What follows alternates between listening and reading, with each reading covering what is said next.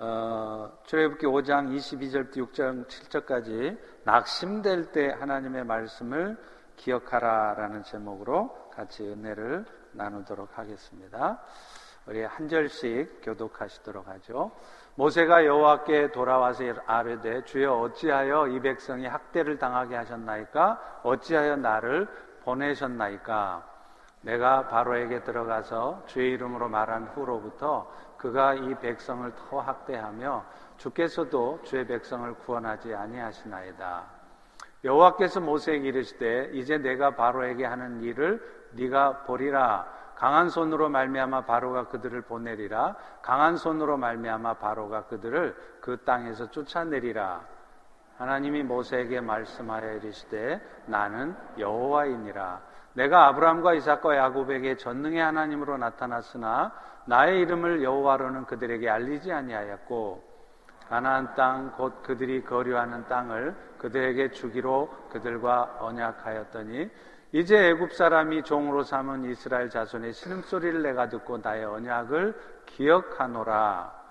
그러므로 이스라엘 자손에게 말하기를 나는 여호와라 내가 애굽 사람의 무거운 짐에서 너희를 빼내며 그들의 노력에서 너희를 건지며 편팔과 여러 큰 심판들로서 너희를 속량하여 다 같이 너희를 내 백성으로 삼고 나는 너희의 하나님이 되리니 나는 애굽 사람의 무거운 짐 밑에서 너희를 빼낸 너희의 하나님 여호와인 줄을 너희가 알지라 아멘. 우리가 어, 살아가는 세상은 눈에 보이는 것이 전부인 것 같지만 사실은 눈에 보이지 않는 영적인 부분이 있습니다. 그래서 믿음의 사람들은 이 땅에서의 우리의 삶이 단지 혈과 육의 싸움이 아니라 하늘에 있는 악한 영들과의 싸움이라는 것을 잘 압니다. 그래서 영적인 분별력을 가지고 상황들을 상대하다 보니까 좀처럼 시험에 들거나 어둠에 빠지지 않습니다. 사탄의 전략에 속지를 않는 것이죠. 그런데 이 영적 전투와도 같은 우리의 삶에서 우리의 대적인 사탄이 가장 잘 써먹는 방법이 낙심하게 하는 것입니다.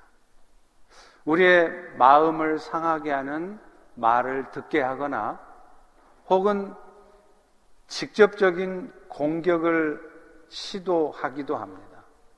그래서 우리는 그런 공격을 받게 되면 끝까지 싸워서 승리하기는 커녕 영적 전쟁을 하고 싶은 마음조차 들지 않게 되거나 중도에 아예 포기하게 되기도 한다는 것입니다. 그런데 감사하게도요, 어제나 오늘이나 동일하게 우리를 사랑하시는 하나님. 설사 우리가 옳지 못한 가운데 있을지라도 여전히 우리를 사랑하시는 하나님은 우리가 그런 낙심과 좌절 가운데 있지 않도록 우리를 찾아오십니다. 특별히 말씀하심으로 해서 우리의 영혼을 새롭게 하시고 다시 일어나서 우리로 하여금 주의 길을 가게 하시는 것입니다. 사실 오늘 예, 예배 시간도요, 바로 그런 시간이에요. 그래서 여러분들이 예배 시간을 소홀히 여기시면 안 되는 것입니다. 낙심과 좌절 가운데 있는 분들에게 하나님이 찾아오셔서 말씀을 통해 상한 심령들을 만져주시는 시간이기 때문에 그렇습니다. 이 시간 특별히 여러분 가운데 무엇인가 말할 수 없는 낙심되는 일로 말미암아서 마음이 상해 계신 분이 계시다면 오늘 선포되는 말씀을 통해서 특별한 위로를 받으시고 힘을 얻으실 수 있기를 주의 이름으로 축원합니다. 오늘 본문인 출애굽기 6장도요. 실망하고 있는 모세에게 하나님이 다시 찾아오셔서 말씀을 통해서 그를 위로하시는 내용이에요. 앞장에서도 살폈듯이 모세는 하나님의 말씀을 애굽의 왕인 파라오에게 전했습니다. 그런데 그 결과로 좋은 일이 생기고 일이 쉽게 풀어지는 것이 아니라 그때부터 이스라엘 백성들이 더 고통스러운 상황에 빠졌어요. 그러자 이스라엘 백성들은 어떻게 반응을 합니까? 이 모든 일들이 당신이 바로에게 말씀을 전했기 때문에 그랬다 하고서 모세를 원망하는 거예요. 가뜩이나 모세 자신도 실망스러웠을 텐데 그 이스라엘 백성들이 자기까지 원망을 하니까 그런 모습에 아마 모세는 더 실망했을 것 같습니다. 이런 상황에서 모세가 하나님께 하소연을 하죠. 출애굽기 5장 22절입니다. 모세가 여호와께 돌아와서 하라되 주여 어찌해서 이 백성이 학대를 당하게 하셨나이까? 어찌하여 나를 보내셨나이까? 내가 하나님이 명령하신 대로 담대히 바로에게 말씀을 전했는데 어째서 더 고통스러운 상황이 찾아왔느냐? 이럴 것 같으면 왜 나를 이 일로 보냈느냐? 어찌 보면요. 따지는 말 같죠? 그런데 이것은 따지는 말이 아니라 사실은 푸념 섞인 하소연이었습니다. 왜냐하면 모세도 일이 그렇게 될 줄을 이미 알고 있었기 때문이에요. 그러자 그 실망하고 있는 푹 처져 있는 모세에게 하나님이 나타나셔서 위로의 말씀을 주세요. 그래서 그를 다시 한번 일으켜 세우십니다. 오늘 본문 1절이죠. 여호와께서 모세에게 이르시되 이제 내가 바로에게 하는 일을 네가 볼 것이다. 강한 손으로 말미암아 바로가 그들을 보낼 것이며 강한 손으로 말미암아 바로가 너희 이스라엘을 자기 땅에서 쫓아내 버릴 것이다. 너는 이제 내가 강한 손을 펼쳐서 그 애굽 사람들에게 하는 것을 보게 될 것이고 그 일 끝에 결국 그들이 너희들을 내 보내게 될 것이라는 말입니다. 그리고 하나님은요, 이어서 모세가 이 일들이 하나님에 의해서 반드시 이루어질 것이라는 것을 믿을 수 있도록 다시 말하면 하나님은 약속하신 것을 반드시 지키는 분이라는 것을 확신할 수 있도록 자신이 어떤 존재인가를 말씀을 해요. 다 같이 우리 2절, 3절을 한번 읽겠습니다. 시작. 하나님이 모세에게 말씀하여 이르시되 나는 여호와이니라 내가 아브라함과 이삭과 야곱에게 전능의 하나님으로 나타났으나 나의 이름을 여호와로는 그들에게 알리지 아니하였다. 여러분 아시죠? 사실 하나님을 표현하는 단어가 많아요. 3절에서 보면 하나님은 모세 이전의 종작 족장들에게는 뭐라고 표현을 했느냐면 자기가 전능의 하나님이라고 말씀하셨다는 거예요. 전능의 하나님이라는 게 히브리어로 하면 엘 샤다이예요. 많이 들어보셨을 겁니다. 샤다이는 공략이 불가능하다. 공격 자체 할 수 없다. 그런 뜻이고 엘은 힘센 자라는 뜻이에요. 그러니까 우리 하나님은 세상의 권력자들이 심지어 바로라 할지라도 사탄이라 할지라도 대적할 수 없는 맞설 수 없는 전능의 능력을 가지신 분이라는 거죠. 그런데 하나님은 이전 족장들에게는 그렇게 말씀을 하셨는데 지금 모세 너한테는 내가 전능의 하나님이 아니라 여호와의 하나님이라고 말을 하겠다는 것입니다. 여러분 여기에는요 특별한 의미가 있어요. 왜 그러냐면 그 여호와라는 이름의 뜻이 택한 백성과 언약을 맺으시고 그 언약을 변함없이 성취하시는 분이라는 뜻이기 때문입니다. 하나님께서 자신의 이름을 소개할 때 전능의 하나님이 아니라 여호와 하나님이라고 소개를 하신 이유는 그 이름 자체가 의미한 것처럼 모세야 내가 너한테 약속했지 그런 것처럼 때가 되면 반드시 너희 이스라엘을 이 애굽의 고통으로부터 건져내서 축복의 땅 가나안 땅으로 이끌어 낼 것이다. 그러니 모세야 제발 저 이스라엘 백성들이 그것을 알지 못해 너를 원망할지라도 불평할지라도 그것 때문에 마음 상하지 말고 다시 힘을 내거라 이런 말씀을 하는 겁니다. 아마도 이 말을 하나님으로부터 들었을 때 모세는 다시 한번 힘을 냈을 것 같아요. 가뜩이나 바로와의 싸움에서 지쳐 있었던 모세. 그런데 거기다가 이스라엘 백성들까지 자기를 원망하니까 얼마나 지쳐 있었겠어요. 그런데 그런 모세가 하나님의 말씀을 듣자 다시 한번 힘을 내는 것입니다.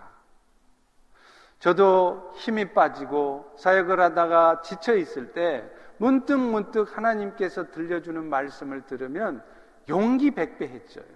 포기하고 싶고 낙심하고 좌절했다가도 아니지, 그렇지 하면서 다시 일어서게 됩니다. 실제로 하나님은요, 장세기에 보면 아브라함에게도 이삭에게도 야곱에게도 그렇게 하셨어요. 꼭, 꼭 실망하고 좌절할 때 꼭 나타나십니다. 기가 막히게 나타나셔요. 아브라함이 99세가 되어도 도무지 하나님의 약속이 이루어질 기미가 없는 거예요. 분명히 내가 너에게 후사가 있게 해서 이스라엘을 큰 민족 만들겠다고 약속해 놨는데 25년이 넘도록 99세 100세가 되도록 아들이 없는 겁니다. 실망하고 있었죠? 그때 바로 하나님이 나타나시는 거예요. 장세기 17장 1절 2절입니다. 아브라함이 99세 때 여호와께서 아브라함에 나타나셔서 나는 전능의 하나님이라. 내가 내 언약을 너와 너 사이에 두어 너를 크게 번성하게. 야곱에게도 그러셨어요. 여러분 야곱이 어떤 인간이었습니까? 술수의 달인. 가만히 있어도 때가 되면 다 장조의, 장자의 축복 받게 될 것인데 하나님 앞서서 움직여요. 그래서 인간적인 술수를 부려서 그 장자의 축복권을 따냅니다. 아버지 이삭 또 아버지를 또 형 에서를 속여서라도 장자의 축복을 받고 싶었던 거죠. 그런데 그 결과 어떻게 됐나요? 야곱은요 그 일 때문에 오히려 하란 땅으로 쫓겨가야 했어요. 그래서 하지 않아도 될 20년의 생고생을 합니다. 하란으로 가는 도중에 베델에서 길가에서 노숙을 해요. 돌베개를 빼고요. 그때 야곱은 아마 눈물을 흘리면서 실망하고 있었을 겁니다. 바로 그때 하나님은 나타나시는 겁니다. 장세기 28장 15절입니다. 야곱아, 내가 너와 함께 있어서 네가 어디로 가든지 너를 지킬 것이고 너를 이끌어서 이 땅으로 돌아오게 할 것이라. 내가 너한테 허락한 것 다 이룰 때까지 결코 너를 떠나지 않을 것이라. 여러분 이 말을 들었을 때 실망하고 눈물을 흘리던 야곱이 얼마나 힘이 났겠어요. 여러분도 아마 그런 경험이 있으실 겁니다. 그래서 야곱은요, 잠이 깨고 나서 이런 고백을 해요. 바로 다음 절에 나옵니다. 여호와께서 과연 여기도 계시건을 내가 알지 못했다. 이 말이 무슨 말이에요? 야곱은 우리 하나님을 어떻게 알았느냐? 띄엄띄엄 알았다는 거예요. 자기에게 좋은 일 생길 때만 하나님 하신 걸로 알았다는 거예요. 자기가 실수하고 잘못하고 부족하고 어려울 때는 하나님은 외면하시고 자기와 아무 상관없는 하나님인 것으로 알았다는 거예요. 그런데 그걸 겪고 나서 아 하나님은 내가 잘할 때뿐만 아니라 내가 뭔가 잘못하고 있었을 때 내가 실수하고 있었을 때조차도 함께 하시는 하나님이구나 그걸 깨달았다는 겁니다. 이렇게 하나님은요 실망하는 자에게 또 실수하는 자에게도 나타나셔서 말씀하심으로 위로하세요. 오늘 예배 가운데 특별히 많이 힘드신 상황 가운데 있는 분들이 계시다면 아브라함과 야곱에게 또 모세에게 나타나셨던 하나님께서 여러분들에게도 지금 나타나셔서 말씀하시는 줄로 알고 다시 한번 오늘 이 말씀을 통해 위로받고 일어서실 수 있기를 주의 이름으로 축원합니다. 자, 그런데 모세는요. 이와 같은 약속의 말씀을 이스라엘에게 전했잖아요. 그러면 이스라엘은 그 말씀을 듣고 용기 백배에서 다시 힘을 내고 일어섰어야 돼요. 그런데 안타깝게도 이스라엘은 모세의 말을 하나님의 말을 듣지 않습니다. 그 이유가 뭘까요? 당장에 자신들이 당하는 그 고통, 그것 때문에 마음 상해 있었기 때문에 그렇다는 거예요. 구절에 보십시오. 모세가 이와 같이 이스라엘 자손에게 전하나 그들이 마음의 상함과 가혹한 노역으로 말미암아 모세의 말을 듣지 않았더라. 근데 여러분 여기서 이 상했다는 단어가요. 뜻이 뭐냐면 토막 내서 자른다는 뜻이에요. 그러니까 이것은 그들이 지금 마음이 아주 조급하고 안달하는 가운데 스스로 자기 마음들을 토막내고 있는 상태를 말하는 것입니다. 실제로 우리도 그렇습니다. 여러분의 삶에도 인생에 고통이 오고 어려운 일이 오면 사실은요, 아십니까? 여러분에게 도달한 그 고통스러운 상황도 문제지만요, 더 문제는 그런 상황 때문에 여러분 마음이 스스로 조급해진다는 거예요. 안달이 난다는 거예요. 그래서 그 상황 때문에 여러분 스스로가 더 깊은 어둠으로 빠져들어가요. 그러고서는 스스로 자기 마음을 조각조각 내면서 아파하고 더 고통스럽고 더 침울해 한다는 것입니다. 이스라엘 역시 그랬습니다. 모세로부터 출애굽에 관한 말씀을 듣고 또 그들 앞에 하나님께서 이적을 펼쳐 보이니까 그때 그들은 어떻게 반응했습니까? 너무 기뻐했다는 거예요. 감사했다는 거예요. 출애굽기 4장 30절 31절에 보면 나옵니다. 아론이 여호와께서 모세에게 이른 모든 말씀을 전하고 그 백성 앞에서 이적을 행하니 백성이 뭐라고요? 믿었다는 거예요. 여호와께서 이스라엘 자손을 찾으시고 그들의 고난을 살피셨다 함을 듣고 머리 숙여 뭐 했다고요? 경배했대요. 이런 이스라엘이 하루아침에 변해요. 하나님께서 애굽에서 고통받고 있는 이스라엘 백성들 그 고난의 부르짖음을 다 들었고 내가 너희들을 이끌어낼 것이라는 말씀을 들을 때는 뛸 듯이 기뻐했는데 막상 자신들의 눈앞에 펼쳐진 현실은 그렇지 않더라는 거예요. 오히려 바로에게 하나님의 말씀이 선포된 이후부터 뭔가 마음에 결단하고 내가 이렇게 살면 안 되지. 신앙적인 결단을 하고 하나님 앞에 더 가까이 다가서면서부터 더 고통스러운 상황이 닥치니까 그들은 그 기뻐하던 모습은 온데간도 없고 하나님의 말씀을 듣지도 않는 거예요. 여러분 이것이 바로 오늘 우리들의 모습입니다. 하나님이 함께 하신다고 하지만 내가 바라고 소망하고 기대했던 대로 일들은 되지 않아요. 아무런 변화도 없고 심지어는 내가 보기에는 더 고통스러운 상황이 오면 우리는 낙심합니다. 더 이상 하나님의 말씀에 귀를 기울이지도 않고요. 하나님에 대한 어떤 기대도 갖지 않게 돼요. 이게, 이게 여러분 얼마나 안타까운 일인 줄 아십니까? 왜 그러느냐면 그런 모습을 가지고는 어떤 열매도 맺을 수 없기 때문이에요. 마태복음 13장에 나오는 가시떨기 나무밭에 뿌려진 씨앗과 같이 되는 겁니다. 마태복음 13장 22절에 보면 이렇게 말하죠. 가시떨기에 뿌리워졌다는 것은 말씀을 들으나 세상의 염려와 재리 유혹의 말씀이 막혀 결실치 못하는 자예요. 말씀을 즉시로는 기쁨으로 받아요. 그런데 문제는 그것 때문에 삶이 나아지거나 자기가 생각하는 방향대로 상황이 좋아지거나 하는 것이 아니라 반란이 오고 박해가 일어나면 곧바로 넘어진다는 거예요. 왜 그럴까요? 믿음의 뿌리가 없으니까 그런 거예요. 그래서 세상의 염려에 빠지고요. 재의 유혹에 빠져서 결실을 못 맺는 것입니다. 그 열매 맺지 못하는 이유가 뭐냐? 결국에는 이스라엘 백성들처럼 당장에 마음이 상해 있기 때문에 그래요.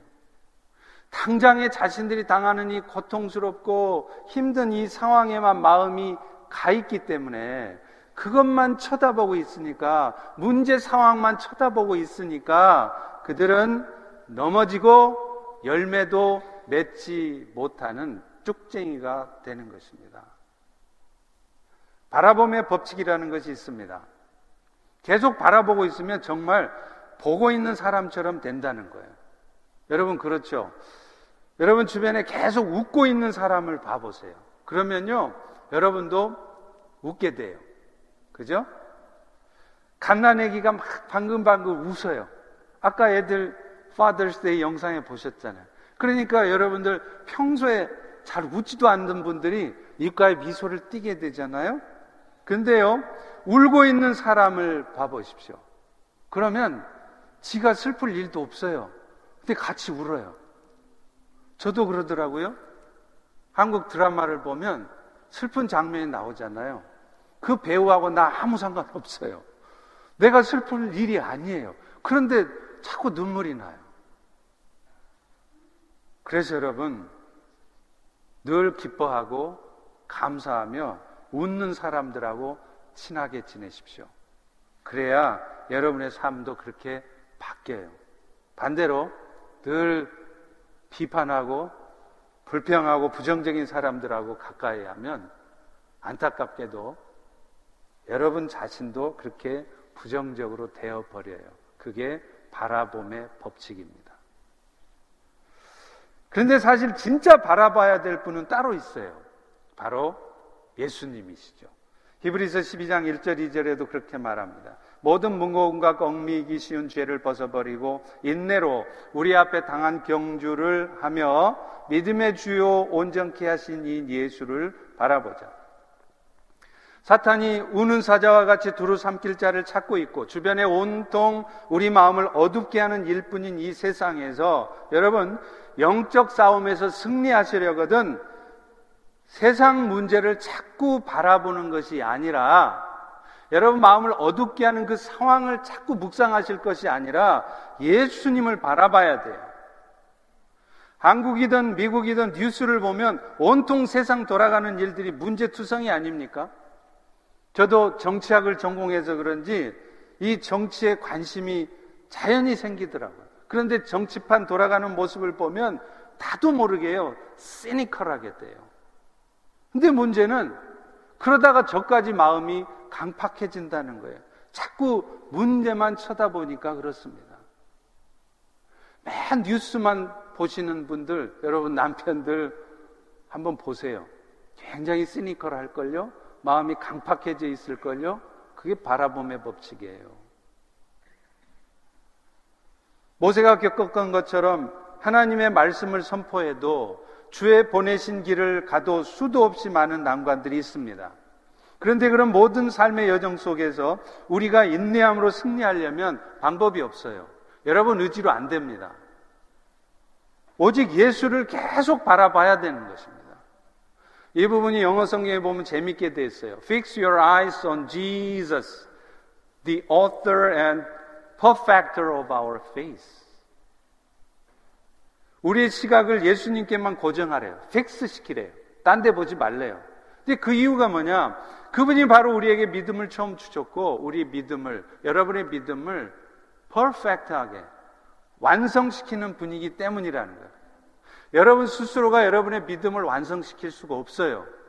예수님이 그 일을 하시는 거예요. 믿음이라고 하는 것은 처음에 우리에게 주어질 때부터 내가 가질 수 없는 것입니다. 예수님께서 우리에게 믿음을 허락하셔야 돼요. 근데 더 놀라운 것은 그 믿음이 자라가는 것도 그 예수님으로 말미암은 것이라는 겁니다. 우리의 믿음을 온전하게 하는 분도 그분이라는 거예요. 근데 우리는 우리의 시각을 자꾸 문제에다가 두어요. 그러면 아십니까? 여러분 마음은 금방 염려와 두려움과 어둠으로 빠집니다. 세상의 염려가 여러분들을 그렇게 만들어요. 오늘 본문 이스라엘도 그랬잖아요. 처음에 하나님 말씀을 들었을 때는 기쁨으로 받았어요. 즐거워했어요. 그런데 이내 자신도 눈앞에 펼쳐진 현실, 고통스럽고 힘든 상황을 보니까 금방 마음이 바뀌는 거예요.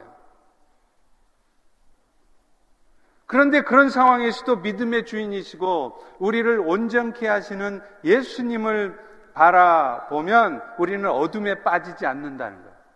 세상 사람들이 다 염려하고 걱정하고 있는데 개안타. 우리 주님께서 하실 것이다. 그 주님이 하실 때까지 나는 흔들림 없이 웃음을 띄우며 기뻐하며 감사하며 나는 주의 일을 감당해 갈 수 있을 것이다. 그런다는 거예요. 애초에 그 문제를 주신 하나님, 문제보다 크셔서 그 문제를 극복하게 하시는 예수님을 바라봐야 돼요. 그럴 때 우리 앞에 당한 경주를 인내로 이겨내실 수 있음을 믿으시기 바랍니다. 자, 그렇다면 어떻게 하는 것이 구체적으로 예수를 바라보는 걸까요? 예수님 사진을 여러분 집에 벽에, 사무실 벽에다 딱 붙여놓고 눈만 뜨면 예수님 하고 쳐다봐야 되나요? 예수님께만 우리의 시각을 고정한다는 것은요, 결국 말씀이신 예수님, 진리로 오신 예수님, 하나님의 말씀에만 우리의 생각을 고정하라는 거예요. 오늘 말씀도 하나님은 이스라엘을 애굽의 합주와 고통 속에서 건져내시겠다고 약속했어요. 하나님은 이것을 위해서 자신의 능력으로 행동하시겠다고 말씀하십니다. 6절에 보십시오. 그러므로 이스라엘 자손에게 말하기를 나는 여호와라 약속 지킨다는 말이죠. 내가 애굽 사람의 무거운 짐 밑에서 너희를 빼내며 그들의 노역에서 너희를 건지며 편팔로 너희를 속량할 것이라. 여러분 여기서 말하는 이 편팔이라는 것은 1절에 나오는 강한 손하고 같이 의인화한 표현인데요. 하나님이 행동하신다는 것을 의미하는 거예요. 이것은 중요한 의미를 지니는 말씀이에요. 하나님께서는요, 말로만 여러분을 지킨다고 하지 않으십니다. 여러분의 남편처럼 결혼 전에 오빠가 너를 지켜줄게. 거짓말인 줄 확인하셨죠? 근데 우리 하나님은 시건치 않는 하나님, 행동하신다는 거예요. 다만 그 행동을 우리가 원하는 시간, 생각하는 시간에 하지 않을 뿐입니다. 오늘 본문 5절에서도 이제 애굽 사람이 종으로 삼은 이스라엘 자손의 신음 소리를 내가 듣고 나의 언약을 기억한다 그래요. 근데 여기서 기억한다는 단어 뜻이 오랫동안 까먹고 있다가 갑자기 생각해냈다는 뜻이 아니에요. 이 단어 뜻이 뭐냐면 처음부터 지금까지 계속해서 잊지 않고 보고 있었고 기억하고 있었다는 것입니다. 그러니 이 말씀은 결국 하나님은 약속하신 거 잊어먹고 있다가 갑자기 어느 날, 어, 그렇지. 이게 아니라 처음부터 약속했을 때부터 지금까지 계속 이스라엘 백성들의 고통스러운 상황, 힘든 처지 다 보고 계셨다는 거예요. 계속 그 말씀을 기억하고 계시다가 이제 right time 하나님의 때가 됐을 때 나타나셔서 그 일을 하시는데 액션 플랜을 가지고 그 일을 하신다는 거예요. 실제로 나중에 열 가지 재앙을 통해서 애굽의 바로왕으로부터 이스라엘을 건져내시잖아요. 제가 중국의 남경에 있는 어느 한인교회 집회를 갔습니다. 부흥 집회를 끝나고 나서 어느 성도님이 식사 대접을 해주시면서 자기 간증을 해주시더라고요. 그 여집사님에게는 나이롱 신자였던 남편이 있었어요. 나이롱 신자가 뭔지 아시죠? 교회는 댕기는데 어영부영. 그리고 담배도 많이 피워요. 근데 이 담배를 너무 많이 피워요. 헤비 스모커예요. 그래서 이 자매님이 기도를 했습니다. 하나님, 무엇보다 우리 남편 신앙 좀, 신앙 좀 제대로 좀 갖게 해주세요. 집안에 가장이 영적으로 서 있어야 집안이 편안한 건데, 이 집안의 가장이 신앙도 없고 신앙이 절에 연약해가지고 이 가정이 온전할 날이 있겠습니까? 제발 우리 남편 신앙 좀 세워주시고 저 담배 좀 끊어주게 해주세요. 그게 작정하며 기도를 했어요. 근데 그 남편은요, 야, 네가 기도한다고 뭐 달라지는 거 있겠냐? 그러면서 더 빈정거리면서 더 담배를 뽀끔뽀끔 피워대더라는 거예요. 그래도 이 자매님은 끝까지 남편을 긍휼히 여겨주시기를 구하며 계속 기도했습니다. 금식이 끝나갈 무렵 남편이 여느 때와 같이 담배 한 개피를 딱 꺼내서 불을 탁 키는데 갑자기요 하늘에서 큰 손이 내려오더니 이 남편의 목을 확 조르는 것이었어요. 그래서 막 담배를 피려고 그러다가 숨을 못 쉬는 거예요. 그러다가 이 남편이 깨닫습니다.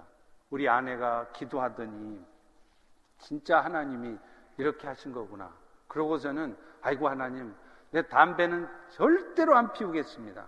이 일로 그 나이롱 신자였던 남편은요 담배만 끊은 것이 아니라 하나님이 살아계시다는 것을 체험하고 나니까 흐지부지 하던 신앙생활도 열심히 하게 되었다는 것입니다.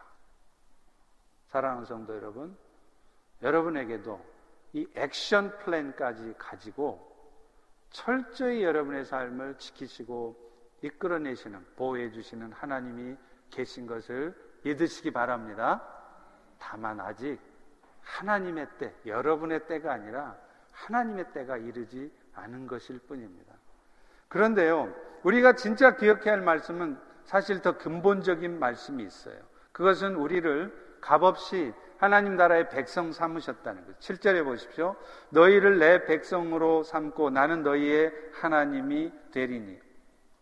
정말 감사한 것은요.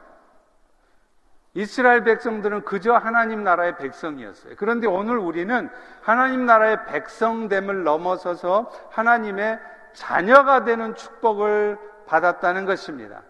이 은혜가 어떤 은혜인지 여러분 아십니까? 사실 구약에서는요, 하나님과 이스라엘의 관계를 왕과 백성의 관계로 표현을 합니다. 그런데요, 신약으로 넘어오면 더 이상 하나님과 우리의 관계는 왕과 백성의 관계가 아니라 아버지와 아들, 부자 관계로 바뀌어요. 이것을 로마서 8장 15절은 이렇게 말합니다. 너희는 다시 무서워하는 종의 영을 받지 않고 양자의 영을 받았으므로 우리가 아빠 아버지라고 부르느니라. 여러분은 종과 아들의 차이가 뭔지 아십니까? 종은요, 항상 눈, 주인 눈치를 봐야 돼요. 왜 그럴까요? 쫓겨날까 겁나는 거예요. 그런데 아들은 달라요. 쫓겨날 일이 없습니다. 어떤 잘못을 해도 그것 때문에 좀 야단도 맞고 꾸중도 좀 당하지만 쫓겨나지는 않습니다. 그래서 두려움이 없는 거예요. 같은 아버지여도요, 아빠 아버지하고 아버지 아버지는 달라요. 저도 자랄 때 아버지를 아빠라 부르지 못하고 아버지라 불렀습니다. 아버지가 그렇게 사랑을 부어주시고 저를 예뻐해 주셔도 제 안에는 항상 아버지에는 쉽게 다가갈 수 없는 벽이 있었어요. 근데 아빠는 달라요. 아빠는 내가 무슨 잘못을 해도 품에 안아주시고 받아들여 주실 것 같습니다. 그런데 우리가 받은 축복은 하나님을 아버지 하나님이 아니라 아바 파더, 아빠 아버지라고 부를 수 있게 되었다는 것입니다. 저는 사실 예수님께서 값없이 구원의 은혜 주신 것 감사하죠. 그런데요, 그것도 감사하지만 더 감사한 게 있어요. 저의 부족함, 연약함에도 불구하고 결코 저를 포기하지 않으신다는 거예요. 제 자신을 스스로 돌아봐도 얼마나 문제가 많은지 몰라요. 목사된 자가 이렇게 악한 모습이 있구나 깨달아질 때가 수시로 있습니다. 그런데 감사한 것은요, 그런 나를 포기하지 않으신다는 거예요. 때로는 나를 성숙시키기 위해서 힘든 상황을 주시기도 합니다. 까다롭고 힘든 사람을 붙여주시기도 해요. 그런데 결국에는 그걸 통해서 내가 더 성숙해지고 더 온전한 사람이 되기를 원하시는 거예요. 결코 제가 부족하다고 악한 짓 좀 하고 좀 실수했다고 그래서 쉽게 내던지고 포기하고 그러지 않으신다는 거예요. 그 가지 지켜주신 하나님이 정말로 감사하는 줄로 있습니다. 그런 의미에서 우리가 감사해야 될 또 하나의 이유가 바로 그분은 오늘도 저와 여러분의 삶을 인도해 가신다는 거예요. 로마서 8장 14절에도 말해요. 무릇 하나님의 영으로 인도함을 받는 사람은 곧 하나님의 아들이라. 오늘 또 성령께서는 우리의 삶을 인도해 가세요. 때로는 가시밭길을 걷게도 하십니다. 그러나 그러다가도 여러분이 그 길을 걷다 너무 지쳐서 쓰러질 것 같잖아요. 그러면 우리 하나님은 알아서 알아서 여러분들로 하여금 다시 평탄한 길로 가게 하세요. 그것이 하나님의 넓으신 마음이에요. 그런데 중요한 것은 단 한 순간도 우리를 놓치지 않고 우리를 살펴보시는 가운데 우리의 삶을 이끌어 가신다는 것입니다. 우리는 종종 실수도 하고요. 잘못도 해요. 그런데 우리 하나님은 실수하시는 하나님이 아니십니다. 그렇기 때문에 우리의 삶의 미래에 대해서 걱정할 필요가 없는 거예요. 여러분이 지금 느낄 수가 없고 여러분이 지금 확인할 수 없는 것은 아직 그때가 되지 않은 것 뿐입니다. 그분은 지금도 우리를 절대로 포기하지 않으시고 절대로 실수함이 없이 여러분의 삶을 인도하고 계신다는 거예요. 그렇기 때문에 그런 하나님을 우리가 바라본다면, 신뢰한다면 우리가 할 수 있는 일은 우리의 삶의 모든 문제를 그분께 맡기는 겁니다. 내 생각대로 여러분의 삶을 handling 하시고 manipulate 하고 방향 바꾸려고 컨트롤 하려고 하지 마시고 그분께 맡기시라는 거예요. 그럴 때 여러분 마음속에 진정한 평강이 기쁨이 찾아오는 것입니다. 두려움이 사라지는 것입니다. 여호와께 너의 행사를 맡기라. 그리하면 너의 경영하는 것이 오히려 이루어진다고 하지 않습니까? 여러분의 어줍지 않은 지식과 경험으로 섣불리 상황 판단하지 마십시오. 섣불리 여러분의 미래를, 여러분 자녀의 미래를 단정 짓지 마십시오. 말씀을 맺겠습니다. 한국의 배우 유지태 씨 기억하시는 분 있는지 모르겠어요. 이분은요, 2009년도부터 몽골의 아이들하고 자매 결연을 맺으셨어요. 그래서 월드비전의 홍보대사가 되셔서 많은 기부도 하시고 많은 일들을 하고 계세요. 근데 그분이 가정폭력으로 피해를 당한 아이들이 다시 가정으로 돌아가게 되면 쉽게 또 다른 또 다시 그런 가정폭력에 휩싸이게 된다는 걸 알게 됐어요. 그래서 그 아이들이 곧바로 가정으로 돌아가지 않고 일정 기간 shelter가 필요한데 문제는 그 shelter가 보통 재정이 많이 드는 게 아니라는 거예요. 자기도 꽤나 돈이 있었지만 그걸로도 감당이 안 되는 거예요. 그래서 이 일을 해야 되나 말아야 되나 하다가 주님께 맡기고 action plan을 이미 갖고 계시는 하나님께서 하실 것을 믿고 믿음으로 결단하고 그 일을 시작했어요. 그랬더니 어떤 일이 벌어지느냐 하면 생각지도 못한 사람들을 돕는 사람들을 옆에서 붙여주시는 거예요. 그래서 유명한 패션 브랜드에서 후원금을 보내주고요. 무엇보다도 놀라운 것은 대한주택공사. 지금은 아마 이름이 바뀌었을 겁니다. 수백 가구의 집을 지원해 줬다는 거예요. 여러분, 한국에서 집 한 채 값이 몇 억이잖아요. 그런데 수십 채도 아니고 수백 가구의 집을 그 가정폭력 당한 아이들이 곧바로 집에 못 돌아갔을 때 그곳에서 머물 수 있도록 쉘터로 제공을 했다는 겁니다. 결국 우리가 할 일은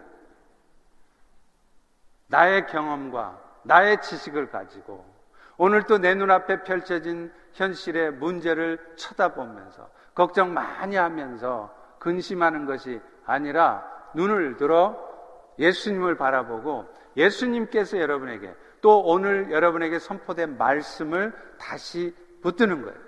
그래서 이미 구체적인 액션 플랜까지 다 준비하고 계시는 그분을 바라보고 기대하면서 모든 것을 내어 맡기고 믿음으로 나아가실 때 그분이 여러분들을 통해 놀라운 믿음의 역사를 이루실 줄을 믿습니다.